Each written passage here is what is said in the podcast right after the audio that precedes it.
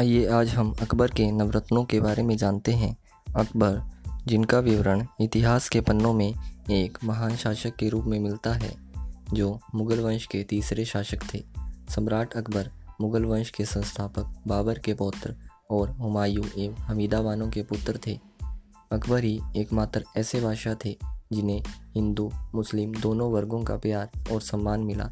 अकबर के शासन के अंत तक मुगल साम्राज्य में उत्तरी और मध्य भारत के अधिकांश भाग सम्मिलित थे। इन सारी उपलब्धियों में अकबर के नवरत्नों का उल्लेख मिलता है। गहराई से अकबर के शासनकाल को समझने के लिए अकबर के नवरत्नों को जानना बेहद ज़रूरी है।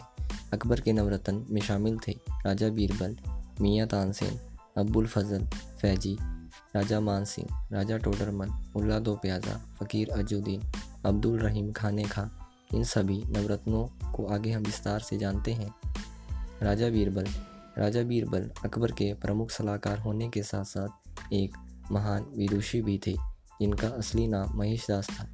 अकबर युद्ध संबंधी सलाहें बीरबल से लेता था। उन्होंने अकबर के लिए सैन्य और प्रशासनिक सेवाएँ भी दी थी।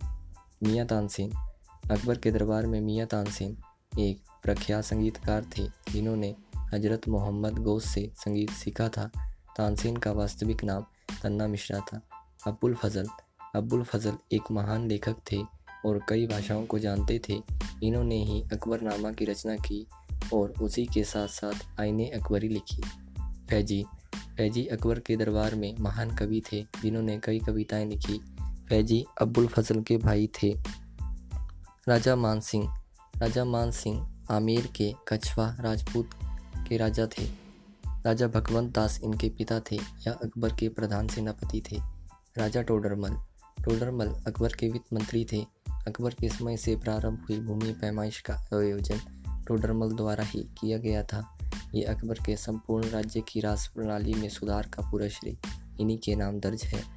मुल्ला दो प्याजा, जिन्हें मुल्ला दो प्याजा के नाम से जाना जाता था, असल में उनका नाम अबुल हसन था। इनके नाम के पीछे एक बहुत रोचक तथ्य माना जाता है। इन्होंने ही अकबर के सलाहकार के रूप में कार्य किया। फ़कीर अजुद्दीन यह एक सूफी फ़कीर थे तथा अकबर के सलाहकार थे। अब्दुल रहीम खाने खां यह बेरम खां के पुत्र थे, वह अकबर के शिक्षक और अपने गज़लों तथा दोहों के लिए मशहूर थे।